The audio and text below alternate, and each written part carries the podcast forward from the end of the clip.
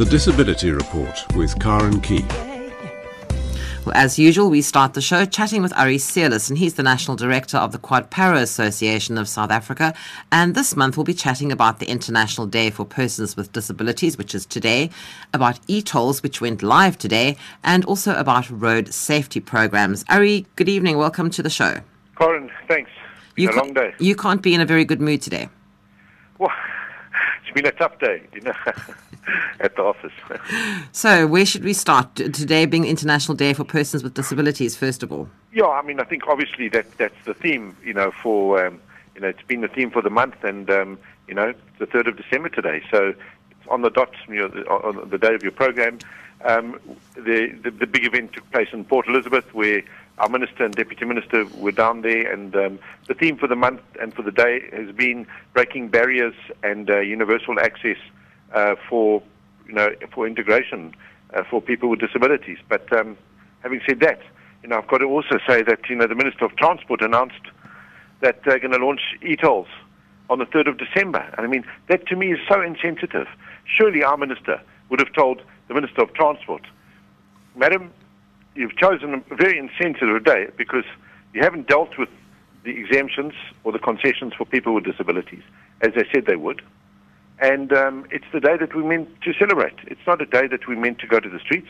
We really should be celebrating, you know, achievements we've made. And here we go a step backwards. So today was very awkward for a bunch of us. We um, made a decision that we would, um, en masse, uh, go to the Rivonia e-toll station um, and go and be good citizens and compliant and apply for our e-tags.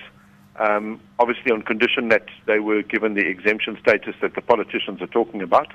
And so we went there, and um, at two o'clock we, we went into the building. There- Quite surprised to see a queue of people there getting their e-tags, and um, asked for the most senior person to explain the exemptions, and we've come to get them.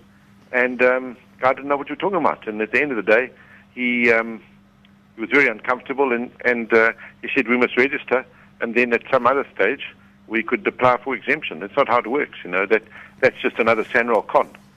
So he said at the end of the day, there's no exemption for disabled people. So so much for the political speech. There is no exemption available. Um, uh, very disappointed to hear that. So we went outside, we gathered, and we sort of had a silent protest. The media got heard of it, you know, got, uh, and um, we ended up burning a wheelchair. Oh my goodness, Ari. And the symbol of that, Karen, is this that, you know, we've been burnt by Sanral. I just, it's so disappointing. Uh, not only the symbol of launching e-tolls today, but there is no exemption for people with disabilities. So the minibus taxi drivers have got exemption. But what about people with disabilities? This infrastructure isn't, doesn't cater for us. We don't have another accessible, we don't have alternatives. And so we can only use roads, and so from today, we're going to pay. Of course, I'm not encouraging anybody to, to pay. We've got to take this to the courts, and we'll see if the judge says you must pay, because I don't believe any judge will make us pay. But still, why doesn't government just say, guys, we're exempting you? We understand that it's a lot easier to exempt us, to keep us on the roads, than it is to give us the alternatives. So that's the bad news. It's been very tough, and um, but at least we did make a big impact, for the media. It will probably be something on carte blanche on the weekend, but uh, you know, it's not nice to see a burning wheelchair, and you must know that we've been pushed to the edge and to the limit for us to have to do that. Just for interest sake, if anybody points a finger at us, it was a wheelchair that fell off the back of a bakkie at 120 kilometers an hour, given to us by a wheelchair manufacturer that's not repairable. So we didn't take it off somebody and, You didn't waste one, basically. yeah, it wasn't wasted. Like in case people were wondering about that. Good. And the opportunity wasn't wasted either. You know, we Mm. made a big message. And what about road safety programs Okay. coming up for that time of the Having year again? that, And uh, the, the same Department of Transport, which we think have handled this terribly, um, you know, we give them tremendous partnership. Uh, Quasa launches uh, this weekend. We deploy 47 quadriplegics at eight garages on the national roads, and they ask the motorists to wear their seatbelts because in the event of an accident or a crash, if you're using your seatbelt, the chances of a spinal cord injury are much reduced. So, on the one hand, we've been paralyzed by the Department of Transport's insensitivity and non-consultation. On the other hand, you know, we also don't want uh, the road-using public uh, to become spinal cord injured, we encourage them to use their seatbelt. So you'll see our guys on the roads all over the, uh, you know, if you're going on holiday, keep an eye out for our guys. You'll get a free license to sticker. But remember, use your seatbelt because um, we know the consequences of not. And don't drink and drive. It's that time of the year you can enjoy yourself without having to get behind the wheel after you've had a drink. No, absolutely. And also the use of your distracted driving using your mobile, which now mm. is the biggest cause of road crashes in the world, including South Africa, is texting and driving and using your phone and driving. Um, so and we've got visual media campaigns for that. But at the moment, um, use your seatbelt. Have a Merry Christmas, and um, I'll chat to you in February. And as you always say, Ari, you don't want any more new members. Correct, yeah. Buckle up, we don't want new members. Yeah. And Ari, I wish you all the best over the festive season. I hope you have a good. I hope you're having a bit of a break and taking a bit no, of time thanks. off. Thanks. I will. I don't know that you ever have a break no. when you're a lobbyist, but um, certainly I'll. I'll. Um, and wishing everybody, all your listeners, um, good festive season. And thank you so much for your input into the show over this past year. And I look oh. forward to picking up where we leave off today in February when we're all back together thanks. doing this again. Thanks for hearing me moaning and um, groaning, but um, there, there, will always be cause to celebrate and, and um, talk about some high points as well. Well, we need your voice out there, Ari, so thank you very much for that. And thank you for your time. Have a good rest of the evening. Thanks. Thanks. Good night Bye-bye. to you. Ari Seirlis is the National Director of the Quad Para Association of South Africa, who own Rolling Inspiration magazine. And for those of you wanting to get your own copy of Rolling Inspiration, they're now available at Pick and Pay pharmacies as well as being sold by subscription. And if you don't have a Pick and Pay pharmacy near you, you can still get your own copy by subscribing. And to do that, you need to contact them via email on RI subscriptions at telkomsa.net. And you can also find them on the web on www.rollinginspiration.co.za. And if you need any information from the Quad Para Association, you can call them on 0860 Rolling or take a look at their website, which is www.quasa.co.za. And Quasa is Q A S A, so quasa.co.za. The Disability Report with Karen Key. Well, I'm joined on the line now by Charles Nyakurwa, Chairman, Founder, and MD of Deaf Hands at Work. And they're an NPO whose aim is to create a strong, motivated, skilled workforce utilizing people with disabilities with an emphasis on deaf individuals. Charles, good evening. Welcome to the show. Thank you very much for having me, and uh, yeah, yeah, good evening to all the to all the listeners. So, Charles, your initial idea of getting involved with something like this or starting something like this came from your brother. You, your brother is deaf. That is correct. And where did the idea come from to start something like Deaf Hands at Work?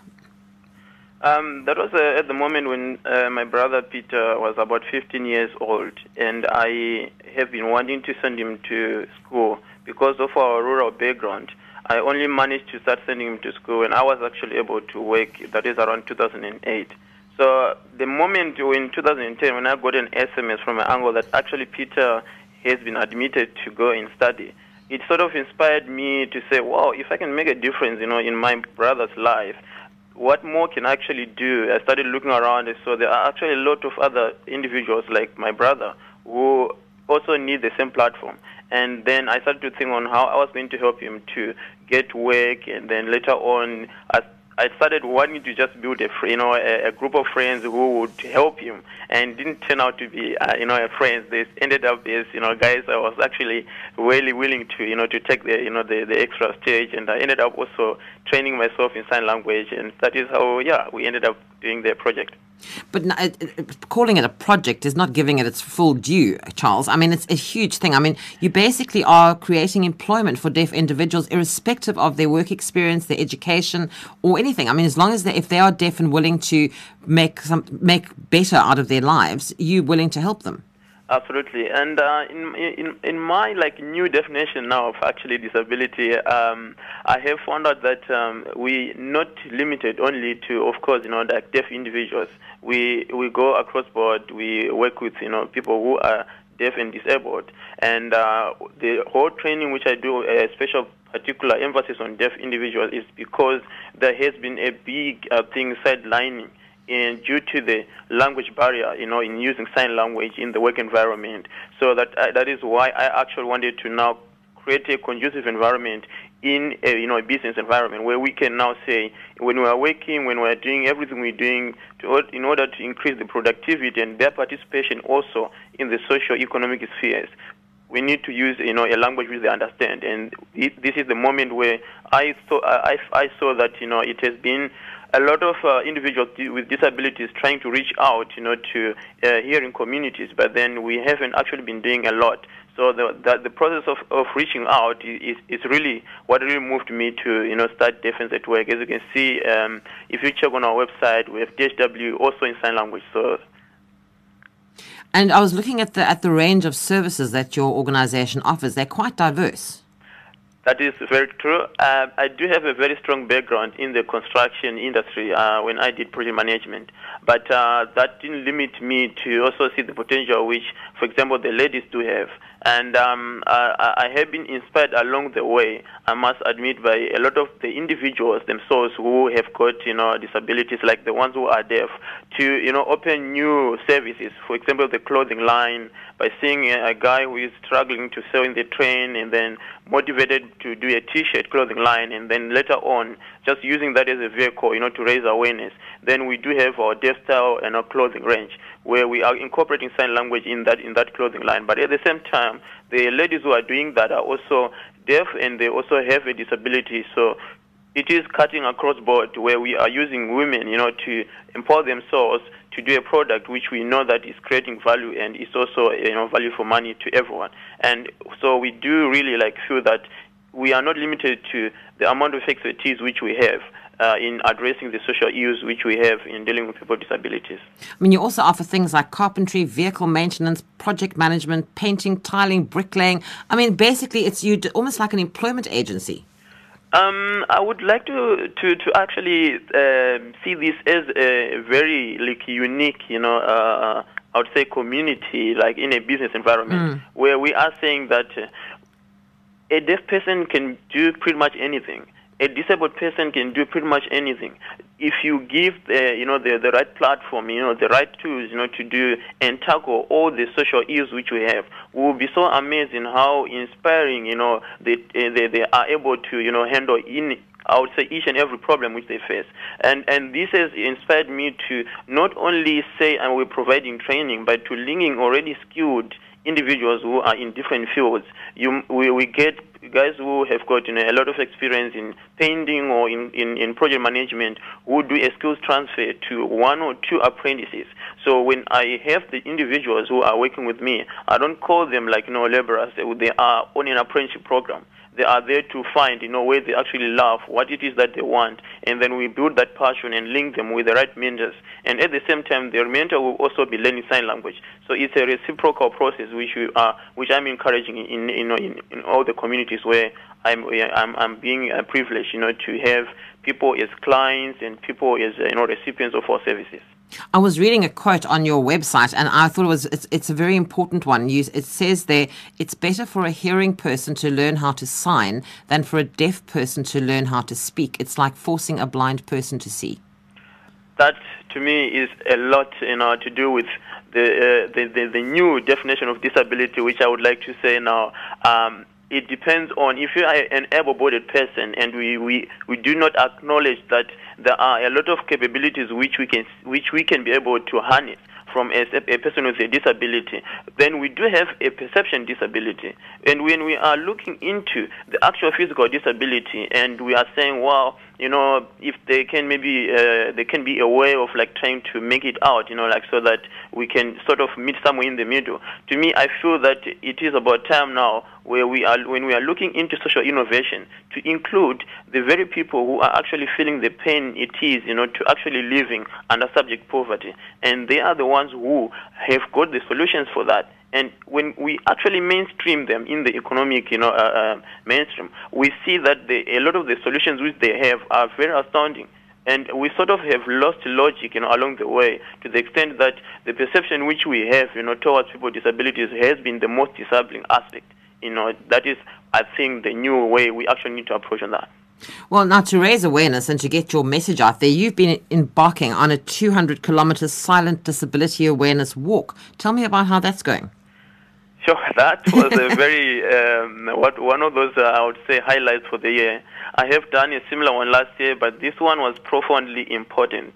We had a very uh, we had the following things when we started the work. I, I, I have been doing this work as part of supporting you know disability awareness, especially Deaf Awareness Month last in September. This year I did it in November to include all the spectrum of disabilities, and I was with my deaf brother.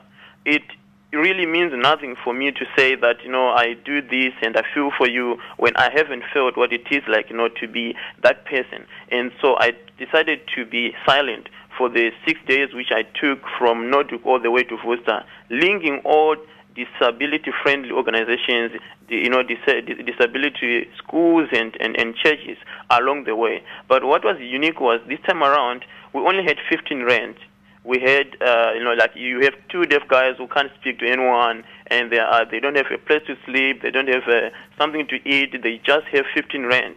What was very very profound, which I found was just the daily normal, you know, chores which I was actually so used to. If I need to do something that I just have to speak, I, I wasn't able to do that, and that was very, very, uh, uh, very demanding. The, the the second day, I remember when I was in Athlone, when I got one of my cell phone robbed. It was with my brother, and then the moment that happened, the way I resonated that moment, you know, was more profound as compared to someone who was telling me, and the person is disabled, say, "I just have my phone stolen." But it happened and I, was, I had vowed that I, was, I cannot speak. And that was very powerful to me to actually connect with what it means like you know to be a social entrepreneur and you know doing the cause which I have and having lived with my brother for that long.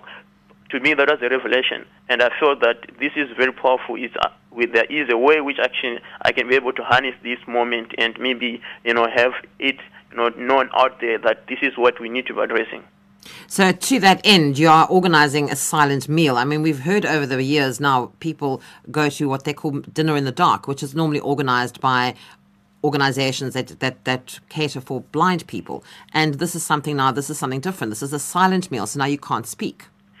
That is very true. And uh, in a way, this is one of the most uh, interesting things uh, to actually do and experiment on, especially when looking this festive season. Um, the the basic concept of it is I found that uh, I do not have enough words to describe and explain what I felt as a report back for the self-reflection which I did when I was doing the entire work.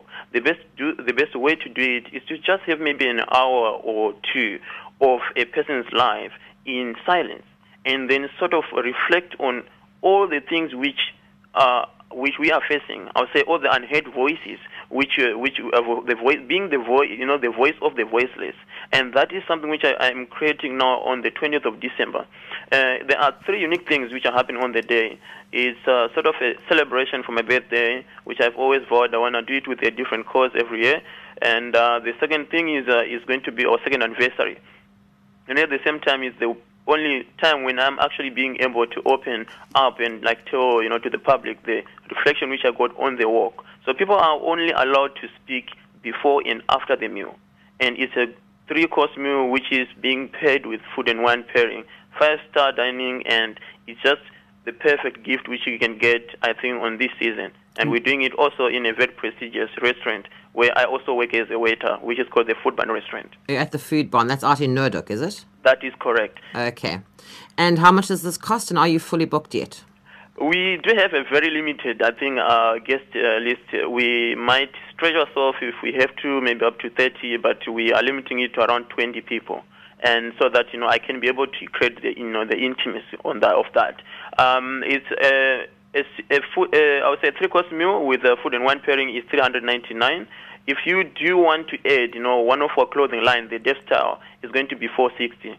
So, in, in that price, so you can be able to either send us an email or contact us on. I don't know if I have to give you the contact details now. Yes, uh, would, would, it would it be your website dhwsa.coza? Would, absolutely. Okay, absolutely. and the information is on there. Wonderful. And that's happening on the 20th of December at the Food Barn restaurant in Noordhoek. Yeah. and if you want to go, I suggest you contact them right now because there's only 20 possibly at a stretch going to be 30 people.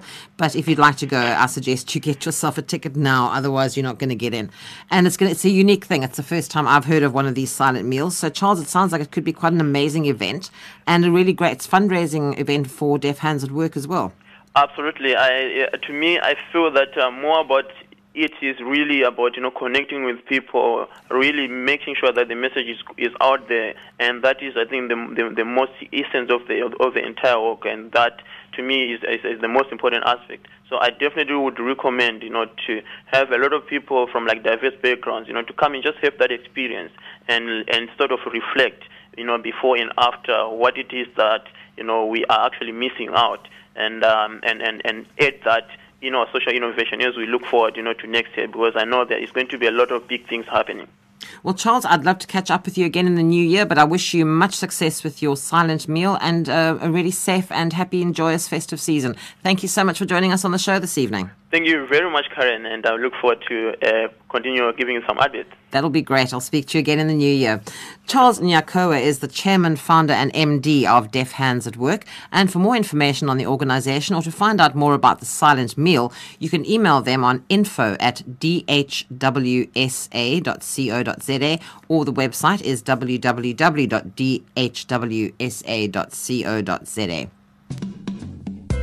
The Disability Report with Karen Key. Well, Michael Stevens was only 12 years old when he sustained severe burns in an accident that cost him both his legs after 33,000 volts of electricity surged through his body. He survived, and with time, assistance, and resources, he was able to overcome the challenges of being a double amputee. And in his quest to pay it forward, he's one of this year's Vodacom Change the World volunteers and recently organized a celebrity cycle tour to raise funds for Jumping Kids, which is an NPO providing prosthetics for school-going children. Michael, good evening. Welcome to the show. Thanks very much, Colin. Great to be here. So you've done the celebrity cycle tour that was in November. How did it go? You had some quite amazing celebrities cycling there with you. We did. Uh, very, we were very fortunate. Uh, Villiers, who's the kicking coach of the Bulls, actually was one of the driving forces behind it. Um, he's actually Arnu Fourie, the Paralympic athlete's stepfather. So that's how the whole thing sort of gained momentum. And he used his uh, influence and charm to get some of uh, the rugby greats to cycle with us for the tour. So, how did your fundraising efforts go? Uh, the actual handover is going to take place tomorrow on uh, Dagbreek, early in the morning at 7. Um, but uh, the whole event went really unbelievably well. Um, I, I, was majorly impressed by the celebs involved and how well they, they interacted with kids. Uh, we stopped over at a number of schools that we support and that have kids um, that we are involved with at them. Um, and and just generally the the support of the people along the way. So yeah, I think the the financial side is going to be announced tomorrow, but it was successful. But the tour as a whole was very successful, and I think it, it did a lot for the awareness um, in those communities. Now, you've actually given up a year of your life to become a Vodacom Change the World volunteer. So you're going to spend a year with the Jumping Kids. Yes, yes. So um, the the opportunity presented itself through uh, the competition that Vodacom ran, and uh, it, something, it was something that I thought uh, quite a lot about actually beforehand, and uh, I was lucky enough to be one of the 20 people chosen. So we started in May and we'll run until May this year. And I'm actually in the process of trying to see if I can reapply because of the impact this has had in my life as well. Now, for people who don't know about Jumping Kids, I mentioned that they're an, a non-profit organization that makes prosthetics for school-going children. I was horrified to discover what the cost of these things are if people have to fund it themselves. Totally, it's uh, the cost barrier involved is ridiculous for, for anyone really, unless mm. you you know you've hit lotto millions. Yes, um, you you you are going to be impacted by the cost because you know talk about pricing more similar to car pricing. Well, I looked at these and I could. I have never bought a car for that much. I mean, it, it's between 150 and 300,000 rand. Yeah, yeah. So it, it, it, all depends on the amputation. Mm. Um, but if you're looking at a below knee amputation, those will start at around the 25,000 rand mark and can go all the way up. You know, it just depends on what kind of technology is being used. And above knee, then amputations become the real costly items where uh, a knee has to be replaced, and that knee is always expensive. And there you can go from, you know, a 50,000 rand component, just the knee, all the way up to half a million rand. Wow. And the thing Yeah. about what Jumping Kids is offering, though, they they offer the children two uh, pairs of legs, basically one for everyday use and one for sporting activities. Yeah, that's our ideal situation and and something that we strive to do for the kids because uh, we believe that the the the blade prosthetic that we give as part of a sports prosthetic gives the kids a lot more freedom in their play activities and things that might require a little, a little bit more robustness and uh, from the equipment. So yeah, ideally we do, and then we also have some children who actually prefer them completely and end up using them, you know, ninety percent of the time. Now, what about when as they're growing? I mean, obviously these prosthetics have to be changed out as the child's growing. Yeah, it's one of our big cost factors with the kids. You know, we've got kids that start with us as they would learn to walk, so at one years old, and they're obviously growing very quickly then. So the major issue there is the socket, and the socket is something that we're going to be adjusting. You know, it can be every six months, it could be every year, but it's frequent, and and there's a cost implication there. Some of the other components we can recycle, and they can reuse them as we go. Um, but yes, it is quite a costly and uh, time-consuming keeping up with the kids and their growth. But it's not just a case of supplying the prosthetics. Um, Jumping Kids also maintains the prosthesis. It assists with the rehabilitation. So it's a sort of ongoing involvement by them with these children. Totally. I mean, our, our, we try and buy in as much as possible to these kids and, and, and show them not only what the prosthetics are about, but what they can do with them. So, you know, when we take a child in, we also don't look at it as a one year type of scenario, buy them and then, you know, let them go. We try and keep them in the program for at least three years, um, if not longer. And uh, and grow with them and develop with them and yeah we take care of the maintenance of the prosthetics if there's an issue with something we'll go in and fix it uh, all the socket changes and then there's the the other stuff the lifestyle stuff and the life experience things so we do a lot of events with them where they take part in things that they may not have been exposed to and they may not have thought that was possible for them, like uh, the Warrior Race, which is kind of an obstacle course event through mud over eight kilometers. And uh, yeah, we have our kids and some of our adult amputees and mentors take part in that just to, you know, inspire them and show them what they're capable of. How is Jumping Kids funded? If you're not cycling around the country with celebrities, how do they get their funding? Uh, it's it's all private funding based. So when we started, um, our founder is a man called Johan Snyders, and Johan is a prosthetist, and the whole eh, you know drive behind this came from him and kind of his corporate social investment, and seeing these kids and knowing that he had to do something, and from there we've expanded, and now I've brought on with the Vodacom Change the World. And, and it is. It's through private funding. So I target uh, various corporates for funding. Um, we do events, golf days, the cycle tour you mentioned. You know, anything that we can think of where we can create the awareness and raise funding, um, we will do and put it in place and, and try and just build up more capacity to help more kids. And the general public, Michael, if they want to get involved, is there any way that they could? Other than obviously helping you with funding or fundraising, is there anything that the man in the street can do to get involved with something like this? Uh, the best thing to do is to go get onto our volunteer list, and to do that, they can just get hold of me. You can get hold of me through the website or through Facebook um, or through my email address. I can give that out at the end if you like, and um, and yeah, then that's a volunteering base.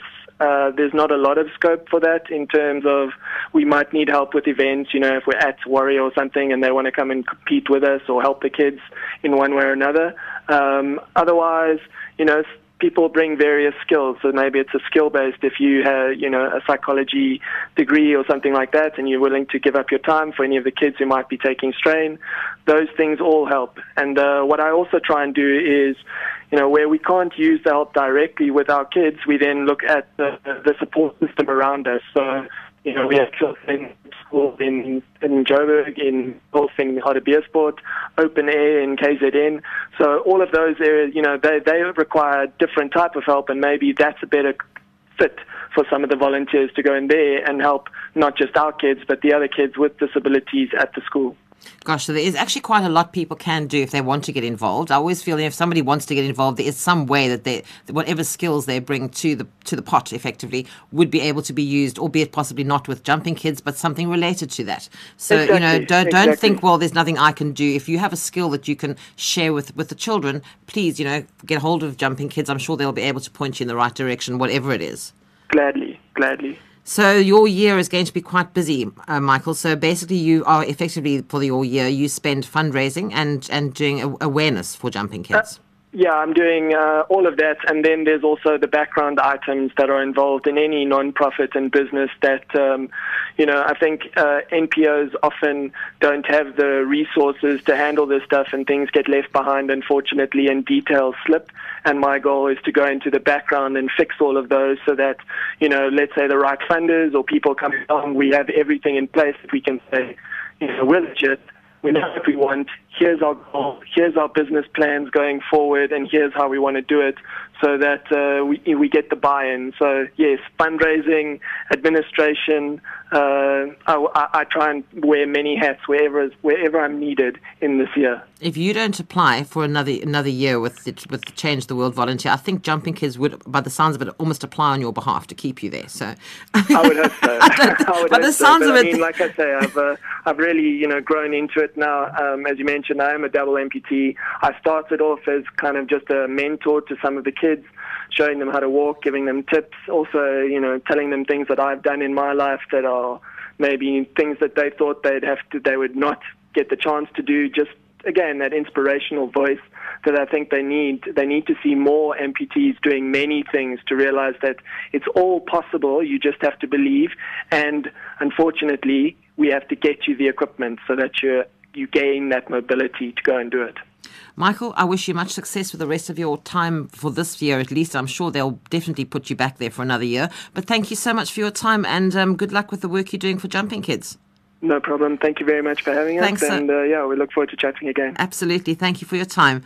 Mi- Michael Stevens is one of this year's Vodacom Change the World volunteers. And to find out more and to make a difference, go to the Get Involved section on www.jumpingkids.org.za. The Disability Report with Karen Key. Well, adapted surfing was introduced to the disabled community of the Western Cape when the first ever adapted surfing event, hosted by Extreme Abilities and Surfing South Africa, was held at Big Bay in Blouberg Strand in December 2011. And now, with support from the Department of Sport and Recreation South Africa, Surfing South Africa and Extreme Abilities is hosting the third adapted surfing event this coming Sunday, the 8th of December. And joining me now is Dries Millard of Extreme Abilities. Dries, good evening. Welcome to the show. Hello, Karen. Thanks for inviting me here. Well, so first of all, people are probably sitting there going, "What is adapted surfing?" Do tell. What is adapted surfing? First of all, Well, um, surfing, in in a sense, is this of, of riding a wave, and um, you're still using a normal surfing board, and um, different methods are used for different disabilities, and um, the general way of doing adapted surfing is basically just a normal, longer, broader uh, surfboard with um, handlebars on the top, especially for the guys with uh, uh, spinal cord injuries, that they can hold on and stabilize themselves on the board. And um, yes, and just different ways of paddling into the into the wave breaks and so on. Um, but all in all, it's just a different type of surfboard that you use in different methods that you paddle and get into the water. were you always a surfer? Yes, yes. Before the accident, yes, I was. So this was just a continuation of what you enjoyed doing. Yeah, definitely. And and the idea for this Dries, I mean, have you seen it somewhere else and brought it to South Africa, or did you come up with the idea? Where did it come from? Well, what happened was um, initially after I had my accident five years ago, I tried surfing again um, without any knowledge of how my body works and what I need to be doing, and um, it was a disaster to say the least. And um, it really got me thinking on how I can manage to to, to surf again. And I got on the internet and I searched all everything I could with disability and surfing, and I came upon a site um, of Ocean Healing Group and uh, a guy called Christiaan Bailey, and um, he was uh, a pro surfer in the ASP Surfing League, and um, also got into an accident and became uh, had a spinal cord injury, and with his surfing contacts, he he, he pioneered adapted surfing for, for, for paraplegics. And um, with their group, Ocean Healing Group, they um, have a, a, a facility in Costa Rica where they do adapted surfing camps for disabled children. And I got involved with, got in touch with him, and he just gave me the ins and outs and board specs um, of how I need to change my surfboard, and give me a little bit insight on how to in, how I need to enter the water and watch out for my own safety.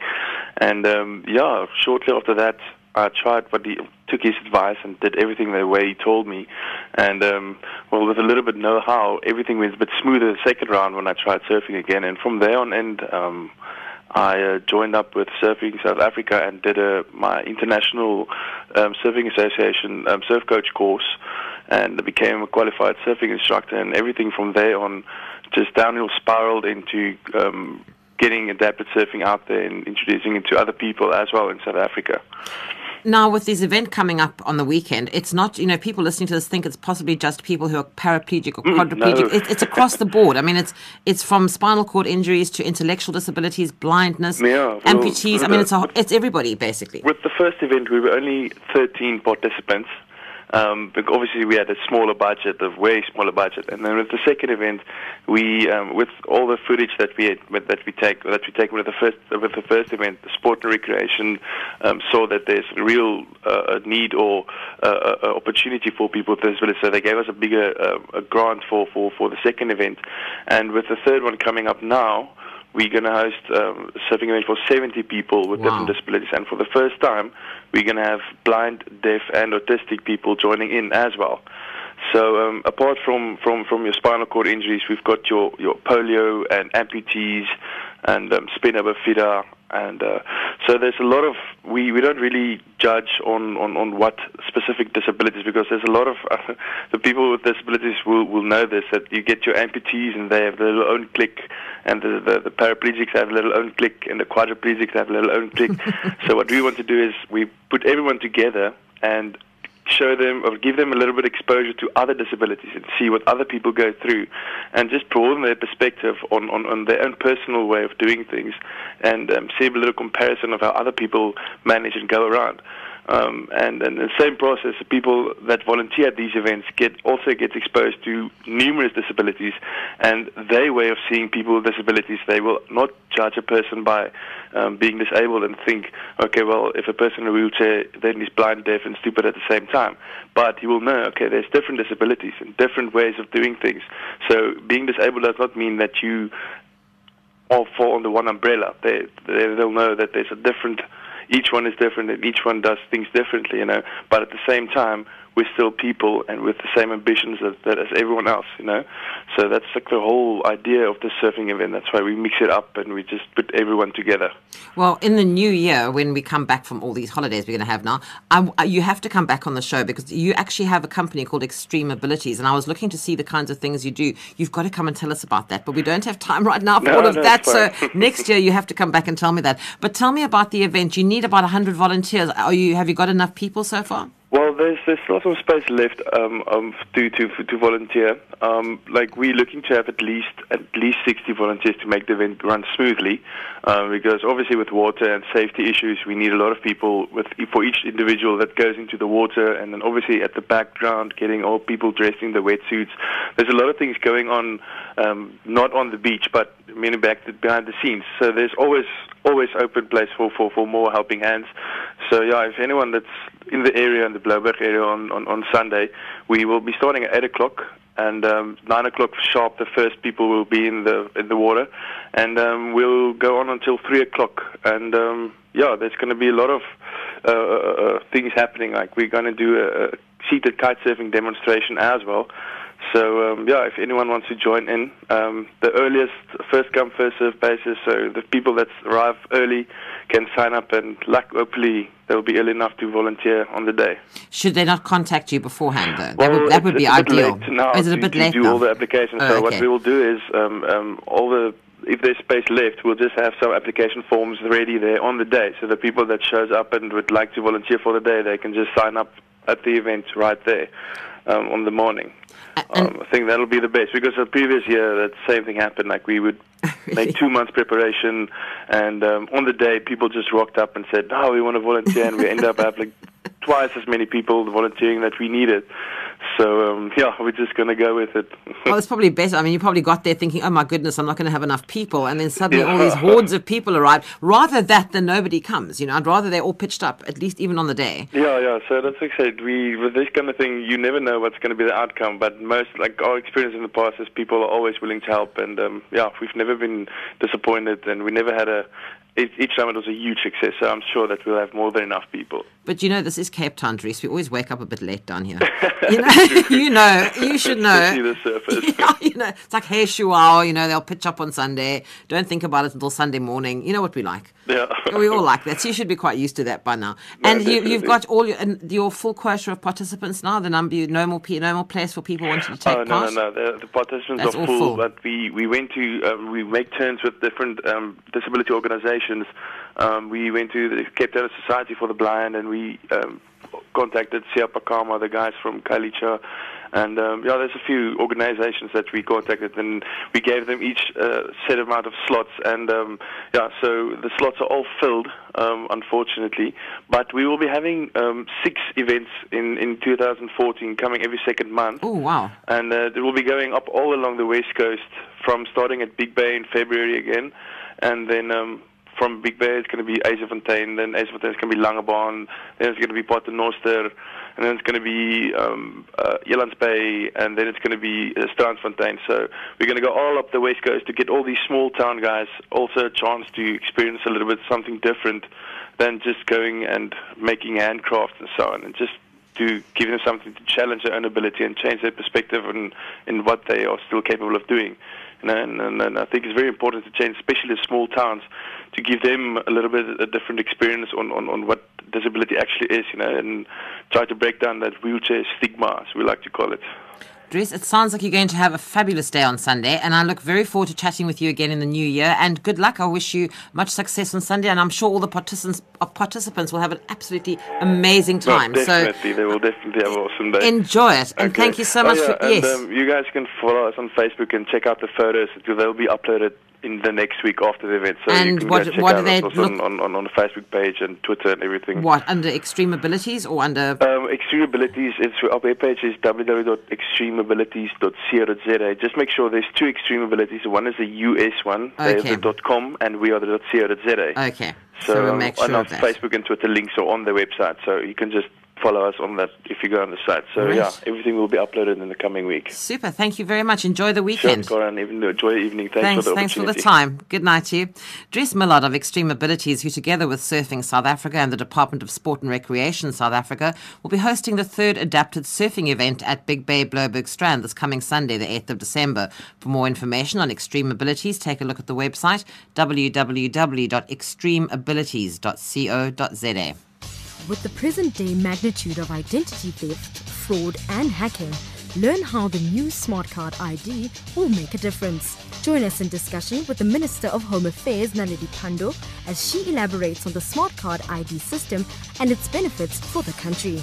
To book your space, visit thenewage.co.za or call 011 542 1218 live on SABC2, sponsored by Telkom.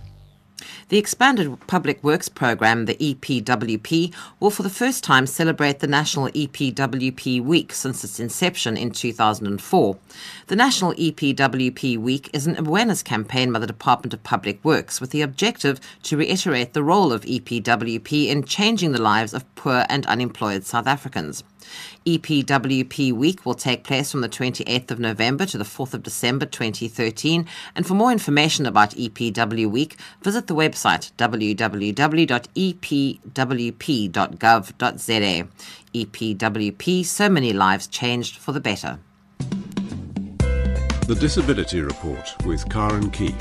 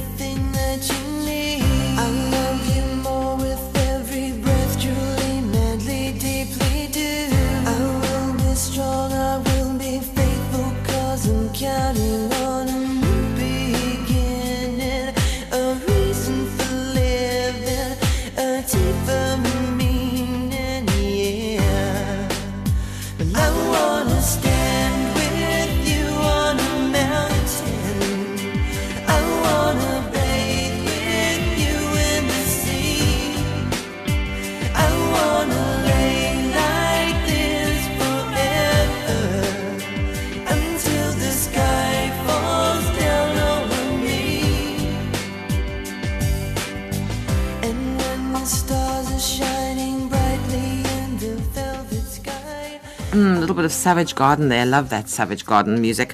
Um, but we're back to the show now. And recently, the DWDE, the Disability Workshop Development Agency, launched the 2% employment campaign. It's a challenge to the private sector to come on board to meet the 2% target set by the government to employ persons with disabilities.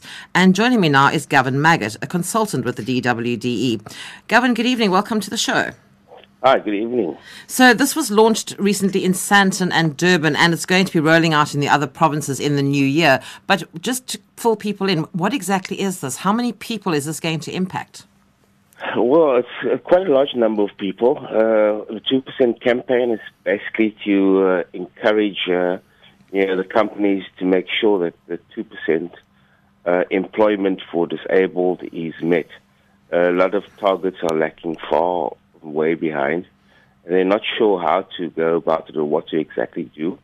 And uh, we sort of will uh, consult with them and help them and assist them and find them the right people to employ and to achieve their 2% targets and more if possible.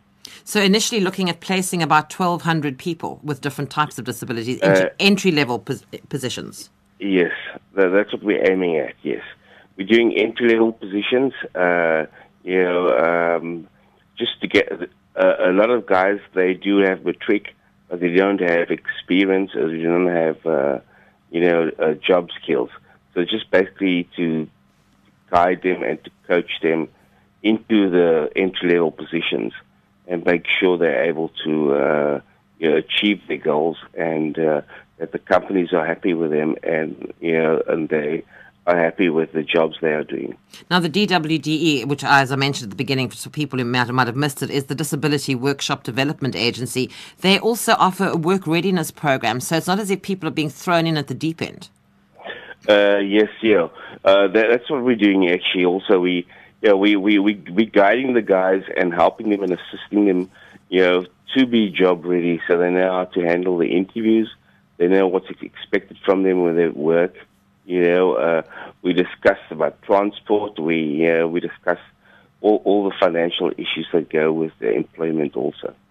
And but the one thing that I found quite telling in some of the information I was reading is that they were talking about the, the, the overall aim of the Disability Workshop Development Agency is to ensure real jobs for people with disabilities. What has been the problem up until now? People with disabilities have almost been shunted off into almost into the corner or into the back room, effectively. Yeah, w- w- what actually happens is some some of them they get uh, temporary employment for six months, you know, and never uh, permanent or uh, yeah full time employment.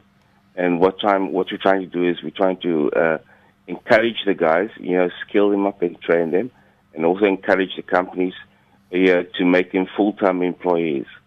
And uh, yeah, so uh, uh, yeah, it's a win win situation because a lot of them are very hard and dedicated workers.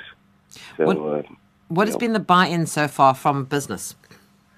The well, okay, the buying the the, the companies are quite keen because we are um, assisting them and we are sort of guiding the guys. You know, uh, as a, as a job coach, we sort of uh, along the way.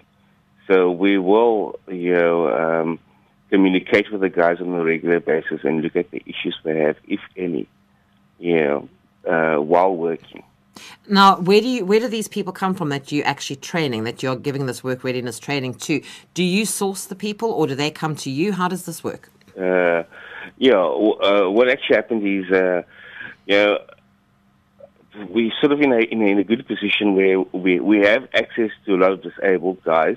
We're finding new ones also from work, uh, wo- working with all the other organizations, and uh, by getting the guys ready, you know, job ready also, we're able to uh, communicate with companies and try to get other companies also uh, to get involved with the 2% campaign so they can actually encourage employment. So uh, we work from both sides, you know, with the, with the, with the companies also on the employer side and the employee side by uh, speaking to the companies also. You've got some amazing support from the UN Special Rapporteur on Disability, which uh, Shuaib Chalklen. so you've got some really heavyweight behind this this campaign. Yes, there's uh, lots of uh, support we have, uh, but uh, because it's you know there's a major need to uh, to work on the two percent.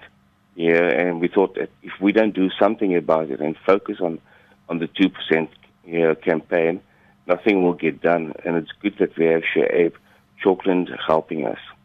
Now, I know today is International Day for People with Disabilities, and it's an ideal time to talk about this because, you know, but what worries me is that we've been talking about this two, supposed 2% for quite a long time, and business just hasn't seemed to be coming to the party on this. Do you think we are at a point now where they are suddenly seeing the light and, and coming to the realization that they need to put their hand up and do something? Um, yes, uh, you know, the, uh, a lot of the companies they've always wanted to do something, but they were never sure exactly, you know, what to do or how go how to go about it. So I think by us assisting them and making the journey easier, you know, it's a win-win situation. You know, it's a win situation for disability and for the employ employers. You know, uh, getting help and helping us. Uh, we helping them find the right people for the right jobs. So it's definitely a case of working very closely together because it's the only Yes. way we're going to get this thing to work. Yes, that, yeah, well, that's the only way. You know, it's got to be a, a joint, uh, you know, partnership where both, you know, people want to uh, sort of, you know, make the program successful, and uh, you know, we can help them. We, we we look at the jobs. We make sure we understand what they're looking for, and finding the right people to do the right jobs. So do you approach the companies or do they approach you? Well, some companies uh, we approach, and some companies approach us. You know, especially now with the two percent campaign, where we uh, uh, we're creating awareness, and know, through networking, we network with other organizations.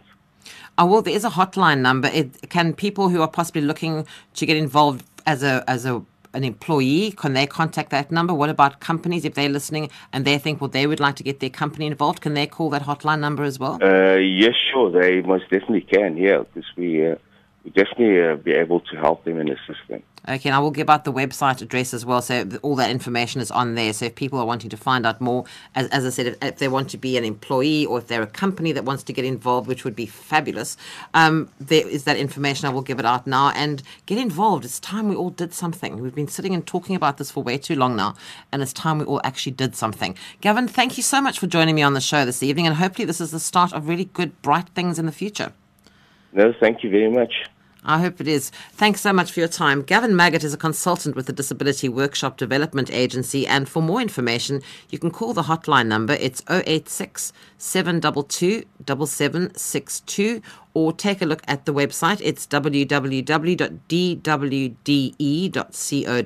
So it's 086 722 7762 or www.dwde.co.za.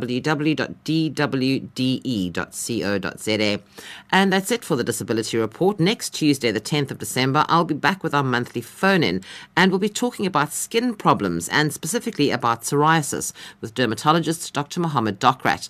But in the meantime, I'll be back with time to travel tomorrow evening at 9, so join me then. But if you need any information about something you've heard this evening, take a look at the Facebook page Disability on SAFM or email me on disability at safm.co.za. I'm Karen Key. Thanks for joining me. But right now, it's time for Stephen Kirker and some late night music. Hello, Stephen. That it is. Thank you very much uh, for that uh, with the Disability Report. Always uh, very inspirational people.